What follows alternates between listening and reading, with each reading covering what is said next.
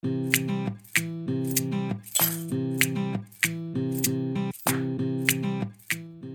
here we are.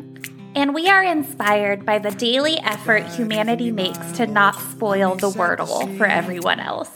This is Well, Here We Are, a kind of weekly podcast which explores the ways pop culture and the humanities matter for our daily lives by distilling them into lists of three-ish things. In this week's episode, we are exploring the pop culture of twenty-five years ago. We are going in search of a new trash movie favorite. Together, we watched the nineteen ninety-six John Woo feature Broken Arrow and ask ourselves, is it fun trash, straight up trash, or indefensible trash? And most importantly, is it now our trash? I'm Hannah. And I'm Suzanne. Before we get into Broken Arrow, Hannah, you and I have yet to discuss Wordle in any depth or detail.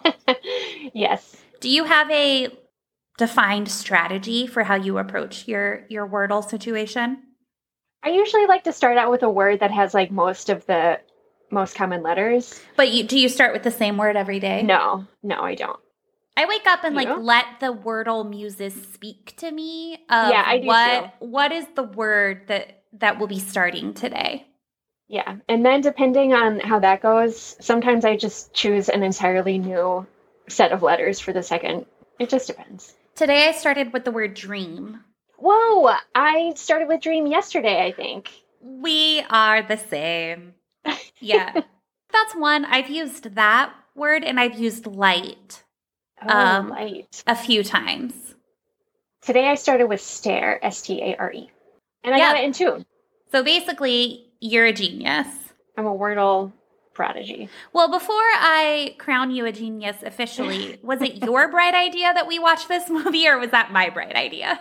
It was definitely your bright idea. Please share with me and our listening audience of fifty to one hundred people how you how you landed on Broken Arrow. Well, like we had discussed maybe watching each other's trash favorites, but then we were a little worried that if we hated each other's trash movie favorites, which if you haven't listened to that episode, go back and listen to it. We talk about Con Air and From Justin to Kelly and okay. some sort of shark movie situation. Jason Statham features very heavily. But yeah, I think we were both a little worried that we would accidentally roast something that we hold very near and dear to the other person's hearts. So we decided instead maybe it would be better for us to meet on a neutral territory, which is a movie that neither one of us was familiar with. I went searching to when I went searching to go watch this movie, I had to fully type out Broken Arrow because at no point was the Hulu algorithm like, yeah, this is a movie based on anything else you've watched that we would suggest you watch. And I, so I was like, hey, is, is Broken Arrow, like that seems to fit. And I think you said something about, oh yeah, the most Nicolas Cage movie to not have Nicolas Cage movie in it. Like, yeah, let's, let's watch Broken Arrow. Before I get into what I thought of this movie, my number one disappointment with this and ninety percent of all movies is the lack of Nicolas Cage. I could not disagree with you more. Which is also true of most people's feeling about my feeling. I am like number one Nicolas Cage movie fan. So this is a new movie for you? Had you seen this before? Never seen it. Okay. Only seen the cover. And it looks like the Face Off cover. It really does look like the Face Off cover. I think I saw this when it came out, but that was, like you said, twenty-five years ago. As we were watching this, I was like, are we just doing an episode of How Did This Get Made? But I don't think we are. Really, the, the question we are trying to answer is not how did this get made and just like a needless roast of the movie, but a has this movie now been propelled into the upper echelons of the highest compliment, which is a trash movie favorite? I would go ahead and answer, yes, it's trash. But whether or not it's a trash favorite. You're gonna you're gonna slowly reveal over the course of the podcast. Yeah. I mean, I, I think I'm still processing some of my own feelings about whether or not it's a potential trash favorite. So mm-hmm. maybe by the end of this conversation, I will have arrived at a conclusion. After I watched it, I will say that one of my first thoughts was, I need to watch this movie again, but I need to watch it with people, and I need specifically Hannah to be one of those people. Okay, yeah, that, that we should do that. Because it feels, because I also felt like I need to watch it again. Because it feels like one of those movies that gets better and funnier the more you watch it. Yes, yes. Yeah. We should get into our thoughts before we get into our conclusions. Okay, before maybe. we get into our conclusions and our thoughts, do you want to try to orient our readers to this film that was produced twenty-five years ago? And do we issue spoilers for a movie that... that is older than some of our listeners? I, I don't know. Guys, we're going to tell you what happens in the movie. If you don't want to hear, then pause, go watch, and then come back.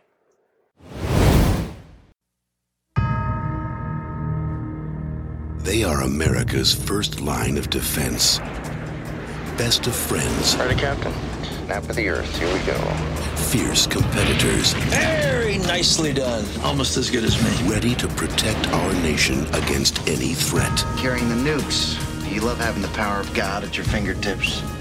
Not tonight, buddy. But what if the enemy is one of them?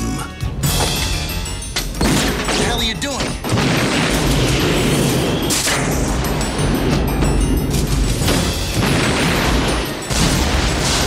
We got pilots down. Over here! We got ourselves a broken arrow. A broken what? It's what we call it when we lose a nuclear weapon. I don't know what's scarier, losing nuclear weapons, or that it happens so often there's actually a term for it. The only thing more dangerous than what he knows. They believe they've got an exposed core. They got to send in a nuclear emergency search team. By the time they find us, we'll be gone. Is what he's prepared to do. two hundred fifty million dollars by oh nine hundred Utah time. If you have not... God, I don't know what the big deal is. I really don't. But there's one thing. Smile, boys. We're about to retire. He didn't count on. I know his mind works. You gotta let me go after him. Outstanding, Hal. That's the spirit. Would you mind not shooting at the thermonuclear weapons? And what are we doing? If you enter the wrong code three times, the nuke goes dead. Unless, of course, I already thought of that ahead of time. Just activated a nuclear warhead, my friend. We start out with two buddy cops. They're not cops, they're Air Force pilots. pilots. Yeah. Yeah. They we get some like buddy cop things at the beginning. They're boxing. It's gross to watch. I hate boxing. Skip it's, that part. And it's Deacons, who's played by John Travolta. Yes, and Hale. Nicolas Cage. And Hale. That is played by Christian Slater.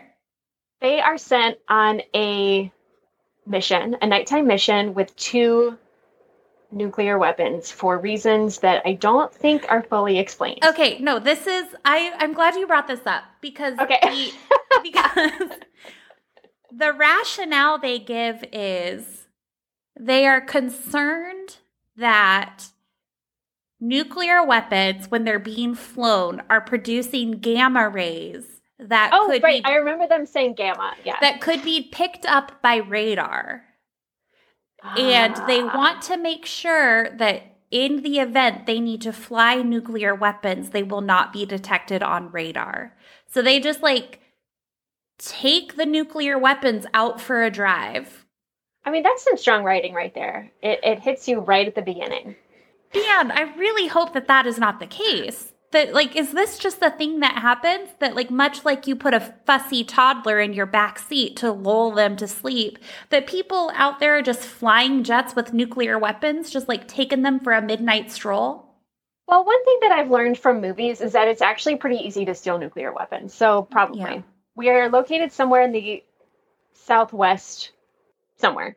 Is it explained where? It's, like, between Salt Lake City and Denver. While we're out at night taking our nuclear weapons for a walk, John Travolta goes rogue and he attempts to murder Christian Slater. I'm sorry, I don't I don't do well with character names. I'm just going to go by the actors' names. He attempts to kill his good friend Christian Slater in an attempt to steal these nuclear bombs and sell them to a a guy. Who's this guy? Okay, so the guy is not actually buying the weapons. He has financed the operation to steal the weapons, but the way they're going to get the money is by blackmailing the U S government. Right. So they're not actually planning to steal the weapons, and or they're not planning to sell the weapons to anyone. They're just going to blackmail the government and then give them back, I guess.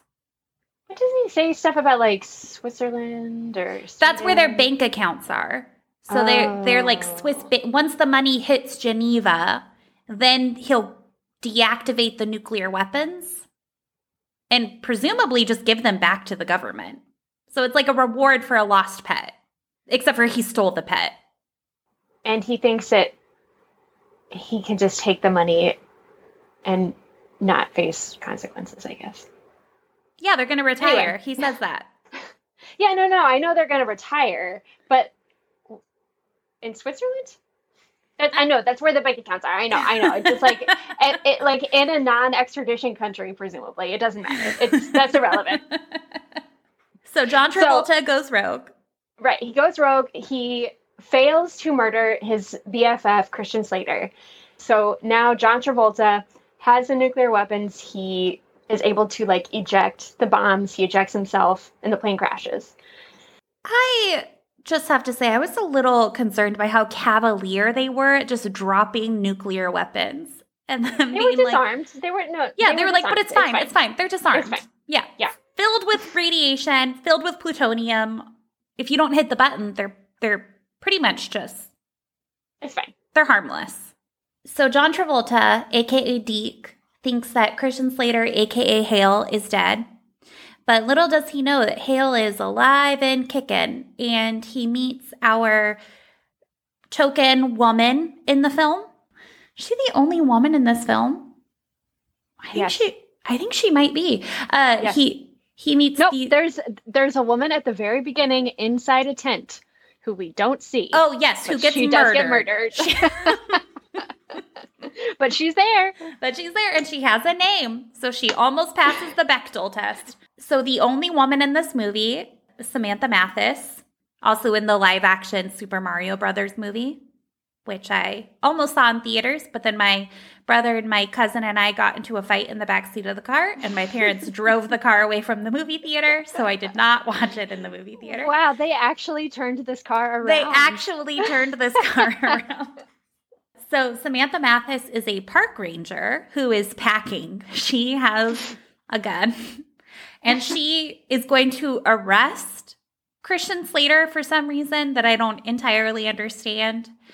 And then they decide to work together. At no attempt, at no point does he try to make contact with a superior officer or let the Pentagon know what's going on. That's no.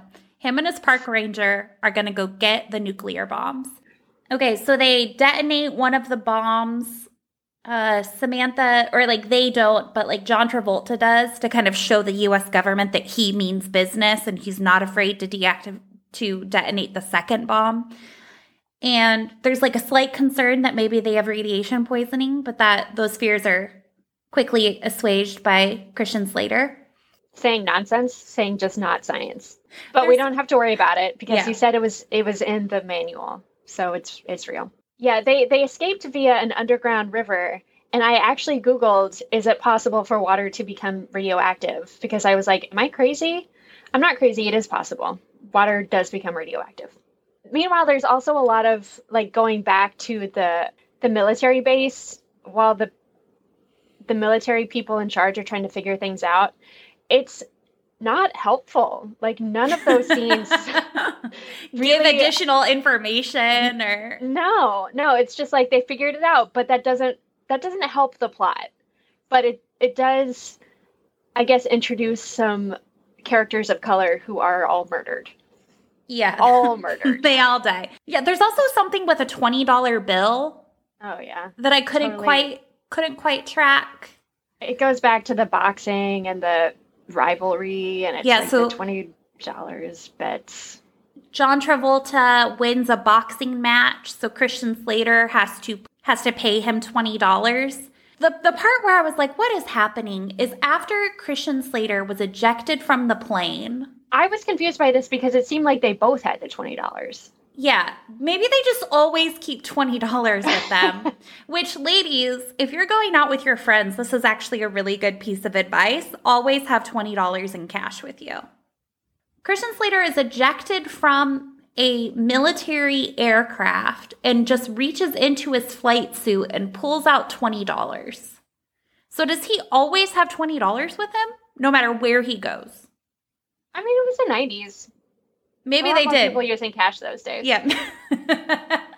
We get more modes of transportation. We get boats and trains going real fast. Oh, we've I'm hit them all then. There's been yeah, planes, I think trains, and automobiles. And boats. And helicopters. And he- all one hundred percent of the helicopters in this movie explode. Lots of fights on on trains. So many fights.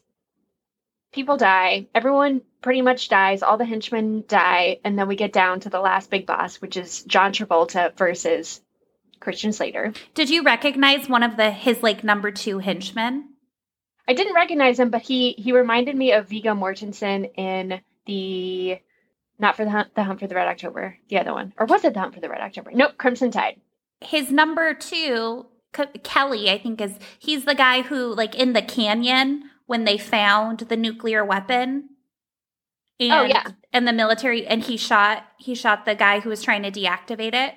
That's Howie Long, who you might recognize from Sunday football watching, because he's a former football player who is now a commentator what? on Fox I know football. Exactly who you're talking about. That's Howie Long. That was Howie Long. I mean, he's a pretty good actor. Yeah. He or did. or not not the worst actor in this movie. We go through tunnels. We decouple the cars. Is that how you say it? Decouple the cars? You take the cars and remove them from the other cars. There's more gas explosions.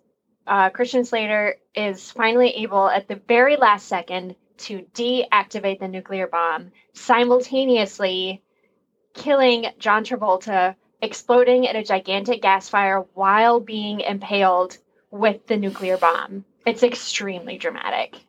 And dare I say iconic. Yes, yeah. Also, and Samantha, the park ranger, is still around. I don't know yeah. what she is contributing at this point. But she decoupled the cars. She did decouple, she the, but also I don't know why. She, why is she still there? Because she she had to jump off. It was it, this was only a matter of seconds, Suzanne. I know it felt like a lifetime. Okay, no, I, I mean, why was she on the train? So this is this is where I was like, did I fall asleep during this movie? Because all of a sudden they oh, said, she does just appear on the train. It's because she was on the boat and then they took a truck from the boat to the train. She jumped on the truck. They didn't show her getting on the train because that part would probably defy um, logic and uh, logic physics. But you just have to accept that it happened. It, it felt like towards the end, they like did the thing that they do in novels where they don't want to show a transition. They're like, yada yada yada. You know what happened. So they did the We're thing. On the train now. They did the thing in the chapters where they just have the three asterisks to be like. New scene. I'm not going to explain to you how she got from the truck onto the train, but asterisk, asterisk, asterisk, she's now on the train. It's your job as the audience to fill in the blanks. Before we get into the conclusions of the film, what are your thoughts, feelings, impressions? Uh, how did this film move you? To tears, I presume? I think the main takeaway that I have is I think I'm delighted by John Woo. I think I'm delighted by this director. This is also the uh, the gentleman who directed Face Off. These movies are siblings, if not twins. Oh, and yes. No notes. I, I loved it. The journey that he took me on visually, or cinematographically, as I texted to you, the choices that he made, I was just like, wow, the creativity. Could you please describe one of these choices?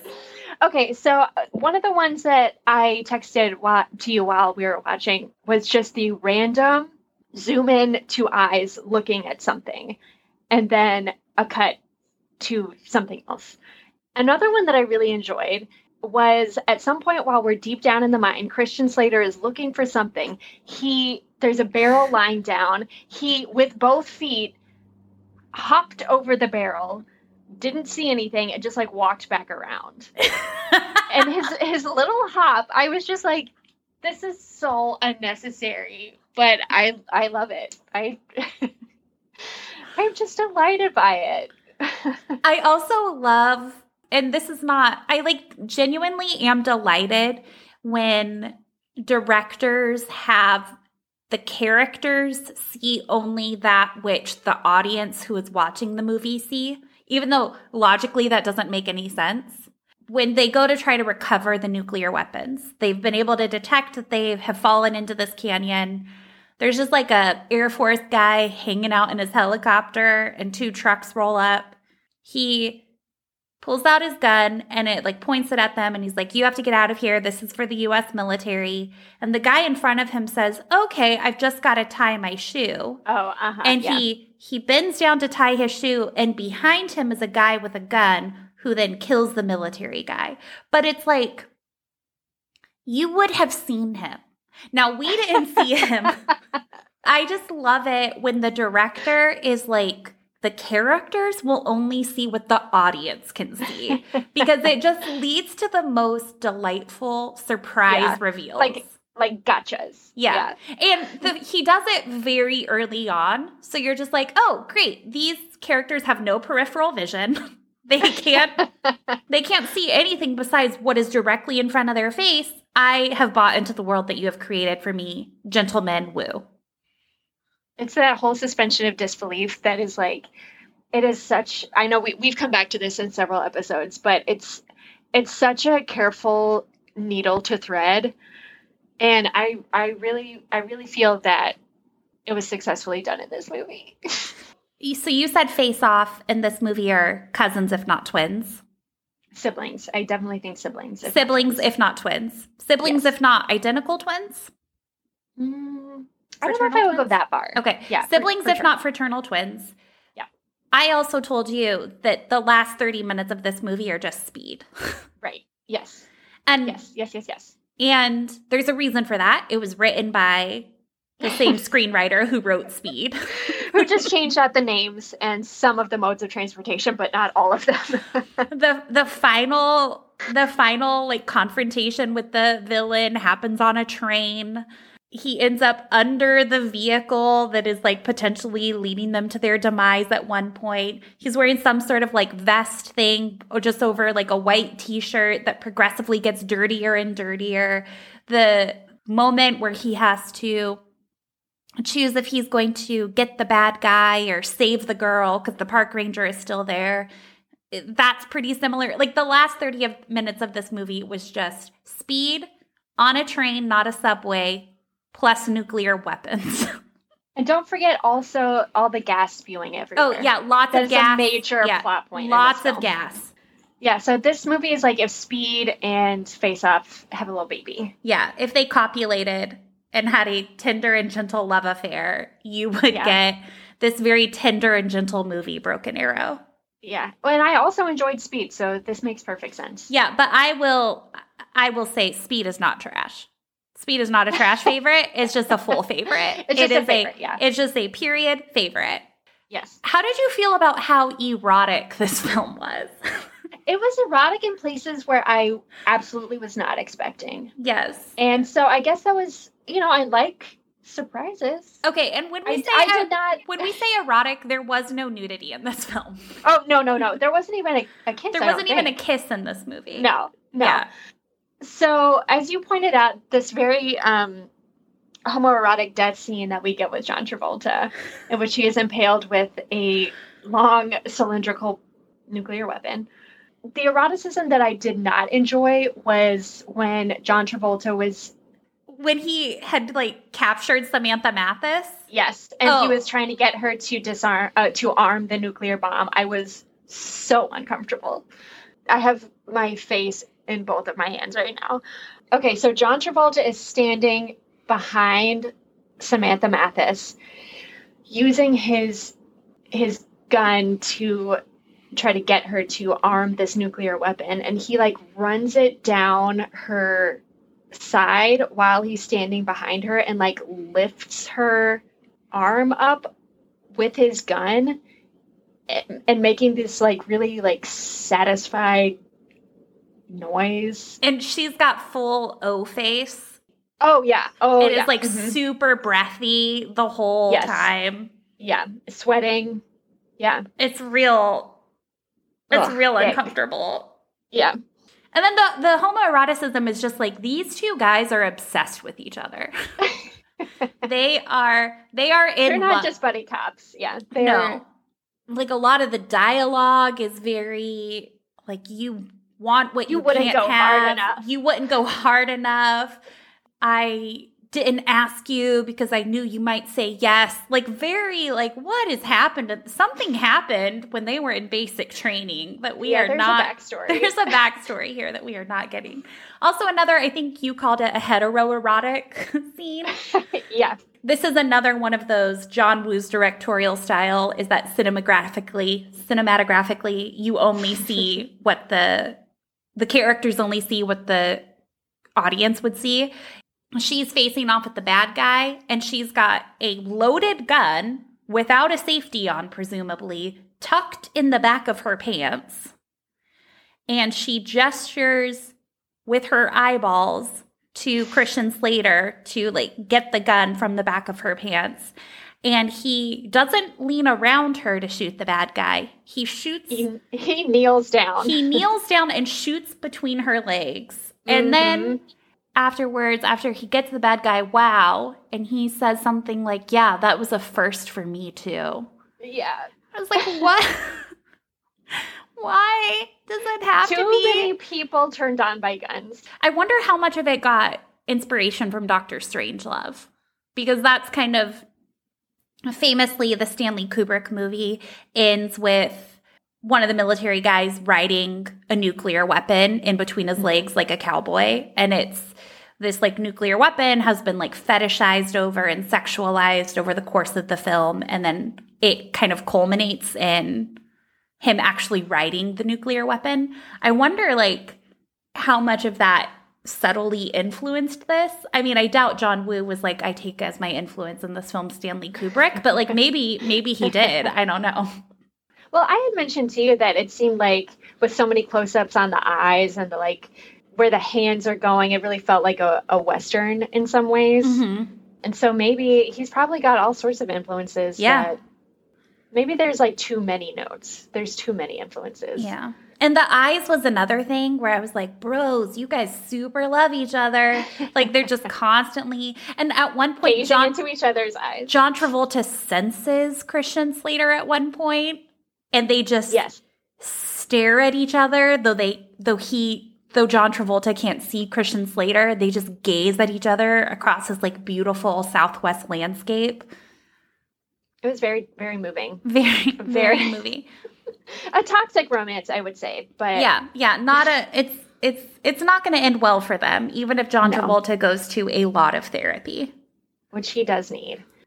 There's like several references to the fact that John Travolta is not right in the head because – and that's like kind of the only reason. Well, initially that's the only reason given for why he would do this. Right. And I thought it was super obvious the whole time that I was like, oh, we got a d- disgruntled employee on our hands, which I – as I said to you, it just felt like a two-hour P S A for treating your employees well. Um, that he's – that Christian Slater points out, he's like, you're not doing this because you're crazy and you want the money. You're doing it because you're a disgruntled employee. You should have made corporal, your captain, whatever position it was years ago. And you're always talking about how you're being passed over. And then he says he's, he's crazy. So yeah, um, P S A, treat your employees well, recognize their accomplishments publicly. And maybe if, have if annual performance reviews where you can talk Compliment with them, sandwich. Yes. But also where you can talk to them about what their goals are for advancement and if yes. they're feeling satisfied in their current position and how can we help you get to that next level of your career. So that they don't demand three million dollars from the U S government in return for not blowing up the city of Denver and causing radioactive um, I don't, soil, ground. I don't think it was three million dollars. I think it was a lot was it, more. But okay, because I, I, I did have a question about that because yeah. I thought I heard someone say three million dollars. Yeah. And I was like, I feel like he should have asked for more. He yeah. doesn't know his value. So when he when he killed one of the bad guys, he said, you just saved me three million dollars. Oh, that's what it so was. So I think because oh, he was going to have to split it. He okay, was going to have to it. split the money. But I also had this thought of there are way too many people involved with this plan. And they all Yeah. They all seem very expendable. Like, they yes. could have done it with fewer people. Yeah, they could have done it with fewer people. You were saying that that John Travolta is becoming more and more unhinged as yes. the movie continues. Yes. Which is shown as his, like, his major motivation is just the fact that he's crazy. And this is where I really felt the most kinship with Face Off, because I really felt like John Travolta wasn't just being his character. He was being his character with Nicolas Cage inside of him. Well, except for point of order, this movie came out before Face Off. I, no, no, no. So, I know. I know so that. So one could say that in Face Off, he was just... Oh, this movie was, was the inspiration for This Face Off. movie was the inspiration for his character in Face Off. Yeah. So if nothing else, even if I decide that this trash isn't tra- trash for me, I at least get to appreciate it for being the inspiration for Face Off. So if you thought this character was John Travolta acting as John Travolta, but with Nicolas Cage in, inside of him, but this actually came before Face Off, that means Face Off is John Travolta acting as John Travolta with Nicolas Cage inside of him. Oh, yeah, we've got a real Russian doll situation here. Yeah, and really his character had everything. At one point he had an accent. Oh, yeah, I forgot about that. I Yeah, I texted you. Is he... I, I swear in the first like twenty minutes of the movie, it sounds like he is attempting Southern accent. And I don't know if that was serving a purpose. I don't know if I was making it up. Maybe I'll have to go back and watch it a second time, because it didn't, it did not continue for the rest of the movie. All right. Are you ready for something that I didn't tell you I was going to do? Oh, yes. Oh, I'm so ready. I love surprises. We are going to try to guess what we think the Rotten Tomatoes critic score Ooh, okay. and okay. the Rotten Tomatoes audience score is. Okay. I'm not very tuned into what goes on on Rotten Tomatoes. Okay, well so let I'm me just... let me look up what the Face-Off score is, just to give okay. you a little bit of context, right? Okay. Oh, wow. This is shocking. Rotten Tomatoes is certified fresh, my friend, with ninety-two percent what? of critics rating this movie fresh, and eighty-two percent of the audience. What? What? Yeah. My my mind is melting right now. For yeah. Face Off? Yeah, for Face Off. It says... Wow. Okay, critic, I feel a little bit justified. The critics' consensus is John Travolta and Nicolas Cage play cat and mouse and literally play each other against a beautifully stylized backdrop of typically elegant, over-the-top John Woo violence. Typically over-the-top. Violence is also, yeah, characteristic of, of Face both, Off. Both siblings. Yeah. Certified okay. fresh. Okay. Certified fresh. Okay. So I'm Broken shocked. Arrow. Oh, wow. This really changes what I was going to say. I'm going to just say what I was going to say, which is I was going to say tomato meter, like the critic's score is going to be fifty-six percent and that the audience score would be very high, would be eighty percent. See, I was going to go like forty-five, sixty-five, but now that you said that about Face Off, I'm going to say I'm, I'm adjusting. Was this movie, according to critics, better or worse than Face Off? Worse. I'm going to say eighty-three. Okay, and I'm going to say fifty-six. All right, drum roll, please. Broken Arrow. Ooh! Ooh! fifty-three percent critic score. forty-four percent wow. audience score. Oh, see, I should have gotten forty-five, sixty-five like I initially was going to. But ma'am, you, that... you misled me. I did not. I did not adjust my score. Your own hubris misled you, my friend. Uh, but I am shocked by that audience score. Which one was audience? forty, forty? forty-four percent. Audiences disliked it more than the critics disliked it, and critics hated it. Now, granted, the tomato meter is this is only based on thirty-four reviews, the critic scores. Um, I believe it's pronounced tomatometer. On the tomatometer, only it's only thirty-four critics reviews, but the critics' consensus oh, okay. is John Woo adds pyrotechnic glaze to John Travolta's hammy performance, but fans may find Broken Arrow to be a dispiritingly disposable English language entry for the action auteur. Oh, okay. Well, that doesn't that that took a turn. That I think it's because necessary. I think this is because it was one of John Woo's first English films. But I mean, sure, but you could you could say like big budget. Yeah. You could say Hollywood. Like anyway. Yeah. Okay. Well, speaking of budget, I'm gonna look up how much this movie. how much it cost to make this movie versus how much move, money this movie made. Okay, the, the budget for this film was fifty million dollars. nineteen ninety-six. And it brought in one hundred fifty million dollars into the box office. By that standard, a success. Yes. I'm not surprised. Um, also, music by Hans Zimmer. Oh, yeah. Hans Zimmer was... Like, one one thing that I thought about this was that John Travolta was acting his butt off. I mean, he, he was very hammy, but I was into it. And I would say the same for Hans Zimmer. He was conducting his butt off. Yeah. Yeah. A highlight of his career, I would say. Introducing Hans Zimmer. eighty percent of Google users like this movie. So okay. Rotten I'm just Tomatoes not as familiar with, with the automatometer. Yeah, I'm really shocked that only forty-four percent of the audience, and there was one hundred thousand audience reviews, said that they... I would agree that Face Off is better than this, but I wouldn't say it's twice as good. Okay, well, that leads us to our, our conclusion of this. Is this movie... Is it, is it trash? Am I trash? Yeah. Is it trash? Are we trash? And is this movie now our trash? I would say, for me personally, yes to all three. That's the journey I've gone on by doing this podcast. I felt before we started that this movie is trash, and I still feel that it's trash. I felt before talking about it that I wanted to watch it again and see if, like Con Air and Face Off, I would I, I would have that joy every time that I watch it. And the more we talk about it, the more I'm like, I'm going to have the joy. I'm, I'm pretty sure I'm going to have the joy. You know, maybe not. Maybe maybe the second time I'll watch it, I'll be like, oh, I'm bored. So many gas spills, so many exploding helicopters. But I don't think so. That, I just don't think so. I just, I always applaud things that take a big swing. It doesn't oh, mean yeah. I'm gonna. It doesn't mean I'm gonna enjoy it. Totally. But I have to like applaud them for it. And this yes. movie was just swing after swing yes. after swing yes. after swing. Yeah, like I texted you in the first like eight minutes of watching.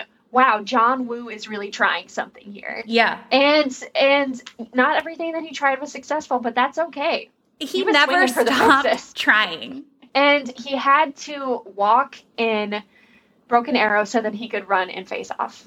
And as I said, I appreciate that. All yeah. the all the swings. Well, how do you feel about this trash? Do you feel I, I, I think that you're not as enthusiastic as I am, but we also have different kinds of trash favorites. My trash favorites, I do really love. So I was actually, my original idea for this is I wondered if I could find another kind of the rundown-esque comedy mm-hmm. action film. Because that is where my trash, that's my trash that's your, lane. Your sweet spot. Yeah. That's my sweet spot is comedy action films.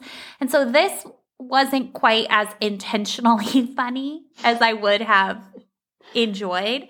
But also that's funny though. Yeah, but not intentionally. I know, but I'm going to take my laughs where I can get them. It's yeah. twenty twenty-two. Yeah, but I will say I did really enjoy it. I did have to sometimes like take some breaks for snacks and things like that. Mm-hmm. But that's just like me existing as a woman in yeah. her thirties. I, we have a good agenda forming for the next time you and I are able to hang out in person. It's going to involve us trying to recreate the Korean fried cauliflower recipe from Innocent yeah. Gun. And it's going to include us watching this movie because at least once. At least once. I enjoyed this trash. I am not yet ready to commit myself to this as being my trash, but it is a trash that I would that I would be interested in visiting again. In the trash can of trash favorites, you're like a raccoon who's like coming yes. back to check things out from time to time, but yeah. you're not Oscar the Grouch who lives in there. Okay. But I also believe that that my love for it could only deepen in the way that trash draws it draws us unto itself.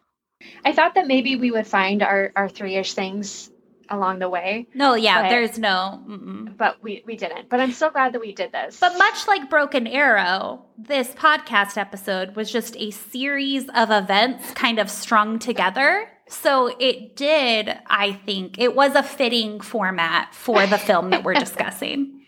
Yeah, we hopped on all the kinds of transportation. I was talking with my friend about this, how... I could never be like an entertainment journalist because if I ever got to interview Chris Evans or Henry Cavill or, in, you know, like these very in- incredibly attractive men who play characters that are supposed to be very charming and in command and like sure of themselves and that lots of women are attracted to, because they, they, those kinds of actors, they often play those roles. They don't they don't play roles where they're accidentally handsome. Like, it's like a handsomeness is like a part of their character. I've always wanted to ask them, so when you look in the mirror every day, are you like, yeah, that's a good-looking man? Or when you play a character and the handsomeness of that character is central to the character, does it feel silly that you're playing a character who is so handsome? Or do you think, yeah, this checks out. I am a handsome man. And my friend said that I would never be allowed to ask that question, which is the only reason I am not currently an entertainment wow. journalist. But this is also why I could never work in N F L media, because every time I saw Howie Long, I would just want to ask him about Broken Arrow. I can't believe that's Howie Long. And I'm, every, I'm delighted. And again. every time, every time I saw Terry Bradshaw, I would ask him questions about what it was like to be in the rom-com Failure to Launch, and he'd be like, "Please, He's miss." Failure to Launch. Yes, he plays Matthew McConaughey's father, and all I would want to do is be like, "Sir, I know we're at the Super Bowl, but I have to talk to you about what it felt like for you to be naked in a room with Matthew McConaughey. Please explore those feelings." Okay, well, I'm going to have to watch that movie again. I know that he was in the league, but he was playing himself. Yeah, no, so Terry Bradshaw in Failure to Launch is married to Kathy Bates, and they are Matthew McConaughey's parents. Okay, I'll look into it. Yeah. I'm not going to watch... Palm Springs? To... Palm Springs, yeah. If I'm you... not going to watch it. Hannah, I, I will watch it. Hannah, I'm going to watch it. I swear, I swear to John Woo that if you watch Failure to Launch before you watch Palm Springs, I don't know what I'm going to do with myself. I don't know if that's possible, because at least I know that Palm Springs is on Hulu, and I don't. I would have to Google how to watch Failure to Launch, and that's a whole other step. Hannah, you had a request of our listeners based on this. Oh yeah. Do you want to you want to pitch it for them? You want to spin it, yes. baby? Often we. You know, we like to get our listeners involved in the discussion, and you you often decline to do so. And I I understand. I also don't get involved in discussions for podcasts that I listen to. But I'm really curious about, about y'all's trash and whether we should try to make it our trash, or if we try to make it, make it our trash and we don't enjoy it, if it's going to hurt your feelings, then we don't we don't have to do that. But if there's anything, any trash that you want us to watch, movie, T V, or if you've got some trash books that we should read, please let us know, because we really enjoy trash. I think that in the year of our Lord twenty twenty-two, we just need more things to, to enjoy. So please get at us on our social medias and our emails, or our text messages if you have our phone numbers. Which are not publicly available, so don't try no. to find them. That's for friends and family only. Yeah. Uh, so as Hannah said, if you have trash favorites, we want them. We would like to know what they are, because we would like potentially to ferret around in them and make them our trash favorites. You can share those with us. We'll probably put some polls up or put questions up on both Instagram and Twitter requesting your trash favorites. Both places we are at Well Here Pod. And you can also email us your trash favorites, uh, email us your trash movie, T V, book favorites. If you have a trash play or musical, heck, throw that in there too. Our email address is wellherepod at gmail dot com. And don't for- forget to go to wherever you get your podcasts and click that "Please do not shoot at the thermonuclear weapons" button, which you might know as a follow button. And until next time, I'm Suzanne, and my mind has taken a walk off the map. And I'm Hannah, and I've got a head full of bad wiring. And well, it's too real. It's too real. And well, here we are. Evergreen, evergreen. I see a mother there, a lover and a child. I know a war will come and take away their lives.